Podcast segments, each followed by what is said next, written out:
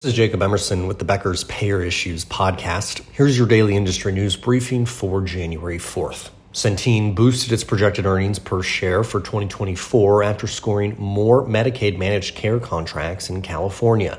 The company said January 3rd that it expects its earnings per share in 2024 to be up to $7.15, up from $7 as a result of the state's revised contract decisions.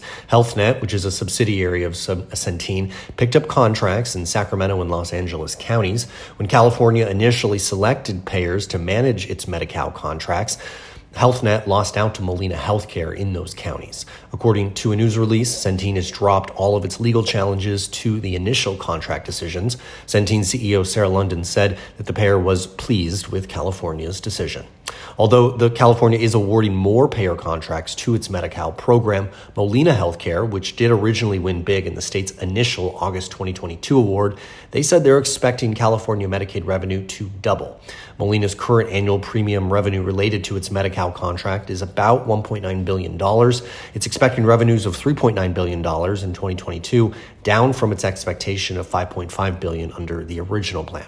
Under the finalized award, Molina is expecting its Medi-Cal membership to grow from approximately 600,000 members as of this September to 1.2 million in 2024.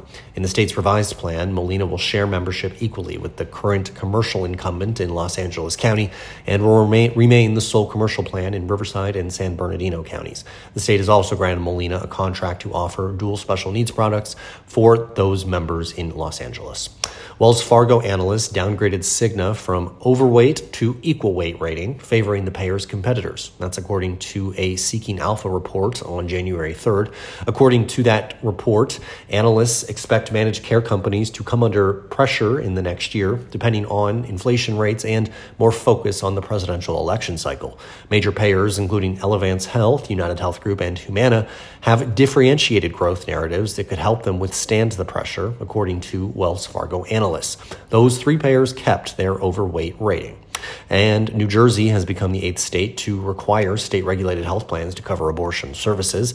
The coverage requirement began January 1st of this year for the individual and small employer markets, with large employers being required later in 2023. The state conducted an analysis on the new policy and found that payers' estimated impact on premiums to range from 0 to 0.1%. And finally, some methadone treatment providers are concerned that Medicare Advantage prior authorization delays are preventing beneficiaries from receiving necessary treatments in time. That's according to a report on January 4th from Roll Call. Around 85% of Medicare Advantage plans require prior authorization for methadone, which can treat opioid use disorder. When this approval takes days or weeks, it means many beneficiaries will not follow through with treatment. That's according to Jay Higham, who is CEO of Behavioral Health Group, which operates opioid treatment programs in 24 states. Prior authorization, copays, and delayed payments have led some treatment centers to be selective about which MA plans they will accept. If you'd like the latest payer and healthcare industry news delivered to your inbox every morning, subscribe to the Becker's Payer Issues e newsletter on our website at beckerspayer.com.